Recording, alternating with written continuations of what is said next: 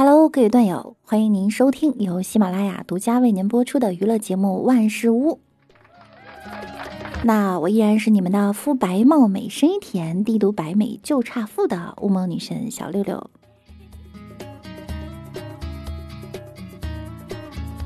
前段时间啊，山东菏泽两名粉丝因脚踹朱之文家大门被拘十日，引发了舆论关注。有媒体去朱之文老家采访，发现虽然采访当天朱之文家门紧锁，但他家门口依旧聚集了众多喜爱他的歌迷。不仅如此，在朱之文家的胡同里，这里已经形成了一个围绕着朱之文的小经济圈。巷子口有一间房，门口有模有样的挂着大衣哥演出接待室，据说村子里还开了不少传媒公司。由于来这里追星的粉丝很多呀，村民们开启了小卖部，向游人卖点饮料和食物。他们一边卖货，一边呢还做起了直播。还有村民把自己的房子拿出来向游客出租。在采访中，村民都称朱之文是一个大好人，是我们村里的呀财富。财富换句话说呢，就是摇钱树。天下熙熙皆为利来，天下攘攘皆为利往。一个人拉动一个村的旅游业，朱大哥简直是村里的吉祥物啊！既然你们都感谢他，那能把欠他的钱先还了吗？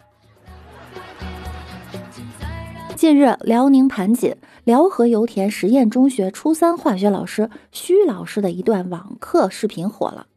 视频里，徐老师一边手抱着猫，一边给学生讲课。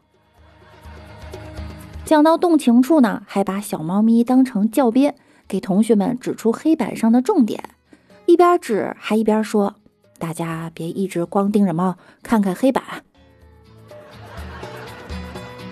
生活不易啊，猫猫叹气，让猫猫出镜又不让大家看猫猫，终究啊是个没有地位的工具猫。徐老师说了，上网课时呢，学生们容易困，那天上课时碰巧猫进来了，他就把猫拎了起来，目的是吸引学生的眼球。据说这位徐老师平时风趣幽默，人送外号霹雳小老头。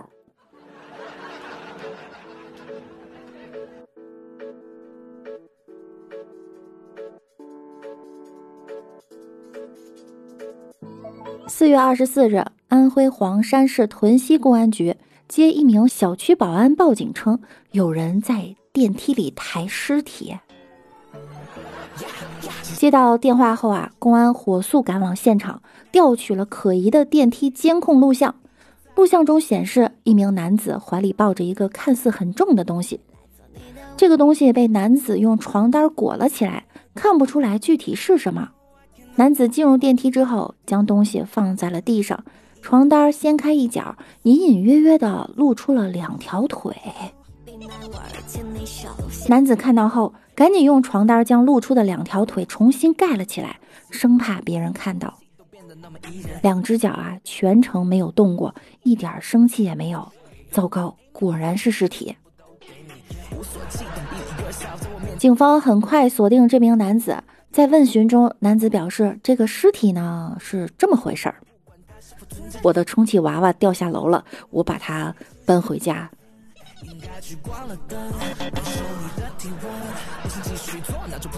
原来是老婆掉了，打扰了打扰了啊！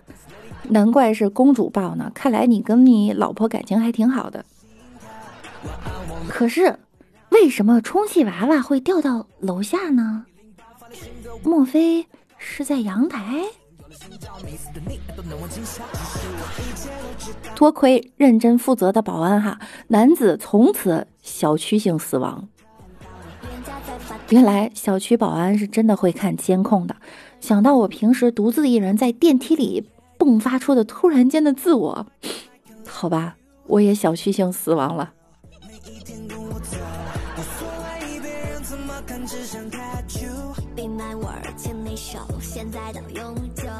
前段时间，小米推出了新款手机，四月二十四日，小米集团副总裁长城发了一条关于新手机的推广微博。微博里他是这么描述手机摄像头的：篮球场上欢呼，别人看你得分，我却看见你的裤裆开裂了。对面女生宿舍，每个精致打扮美女的背后都有一个的窝。如果裤裆开裂还算正常的话，看到女生宿舍背后的难以描述的窝，请问是什么意思？你是想说你们家的手机主打功能是偷窥吗？至少副总这里哈，注意男女平等了。我们的手机呢，可以帮你看清男神裤裆和女神的宿舍哟。抱歉，我的青春故事里可没有这么猥琐的部分。副总亲自发这种广告，该不会是友商的卧底吧？这让我想起前段时间南宁某地铁口的广告：小萝莉，你喜欢看书吗？书也喜欢看你。能想出这种话当文案，到底内心有多肮脏多龌龊。低俗就是低俗，别用抖机灵来美化它。哎呀，不是这首歌唱错了，是不是傻？啊，对对对对，行，好，再来一遍哈。近日，有网友爆出，当当的创始人、前 C E O 李国庆带了几个人冲进了当当办公室，抢走了当当的公章和财务章。刚刚李国庆回当当拿公章、财务章，警察都来了。也许马上就要上演老板重夺股权、老板娘被扫地出门的故事了，直接就奔保存的公章的员工们去了，以股东的名义把公章全都带走了。后面还跟着四个大汉，一个在录像，其中啊有一个可能是律师。吃瓜快乐独家消息，当当员工为我现场转播。爆料人还说呢，李国庆已经被保安关了起来，也叫了警察，接下来会发生什么谁也不知道。昨天当当发布声明称，当当网创始人李国庆带着四名大汉闯入当当办公室，抢走了几十枚公章和财务章。对此呢，公司已经报警，并宣布公司的公章、财务章、财务部门章即日作废。据爆料，李国庆抢到了公章之后，在公司张贴了告当当网全体员工书，表示自己全面接管公司，负责公司的经营管理，俞渝不再担任当当公司执行董事、法定代表人及总经理，俞渝无权在当当公司以任何形式任职。告员工书里还细数了俞渝盈利、不给股东分红等七条罪状。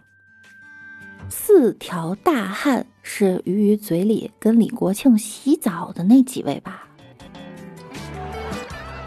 他们两个人的撕逼大战啊，可以秒杀一切的宫斗剧。据李国庆的描述呢，二零一八年开始，俞渝将他从两人共同创办的当当股东里面踢出。在二零一九年十月的一次采访中，李国庆再次谈到这件事儿，在记者面前愤怒地摔碎了一个水杯。不久后，李国庆在微博和微信为自己的失态道歉，但一直沉默的俞渝却在李国庆道歉微信下反击，爆出料相当劲爆。先说李国庆拿走家里 一点三亿现金，涉嫌家暴，还和多个同性关系密切，不仅对家里家务不管不顾，对公司不负责任，甚至去洗浴中心还感染了梅毒。看着俩夫妻相互撕互锤，比娱乐圈还要精彩啊！李国庆，你不是说要好好做一个平平无奇的离婚，只分到 一点三亿生活费，净身出户的傻白甜吗？这次又上演一出大汉抢章，能不能抢到当当的权利咱不知道哈，但下一季吐槽大会一定有你的位置。哦，对了，还有一个恐怖故事，其实现在他俩还没离婚呢。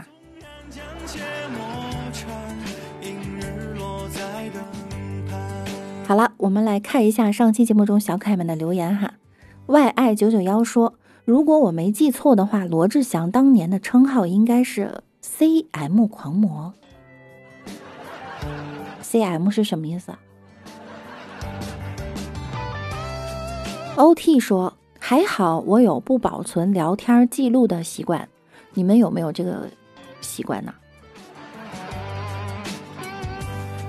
幽人名酒说，从前有个人在街上戴着口罩大声喊道，哦不，我亲爱的上帝啊，喜马拉雅上有个小仙女主播最宠粉了，该死，我要给她节目里注点水。幽人名酒又说，六六要把我的名字读好呀，能读出那种八十年代播报员用江南方言掺杂着大碴子味的那种。江南方言还掺杂着大碴子味儿，怎么读？你们谁来教我一下？三宫六院宠宠六六说，我家路由器坏掉了端口，现在它变成了路由窟。我说每天听直播怎么那么卡？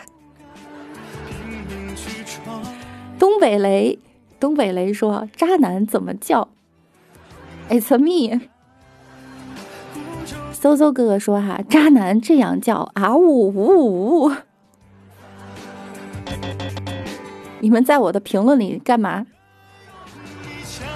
六六家的小然然说，呃，遇事不决，量子力学解释不通，穿越时空，脑洞不够，平行宇宙，风格跳跃，虚拟世界，不懂配色，赛博朋克，画面老土，追求复古，不清不楚，致敬克苏鲁。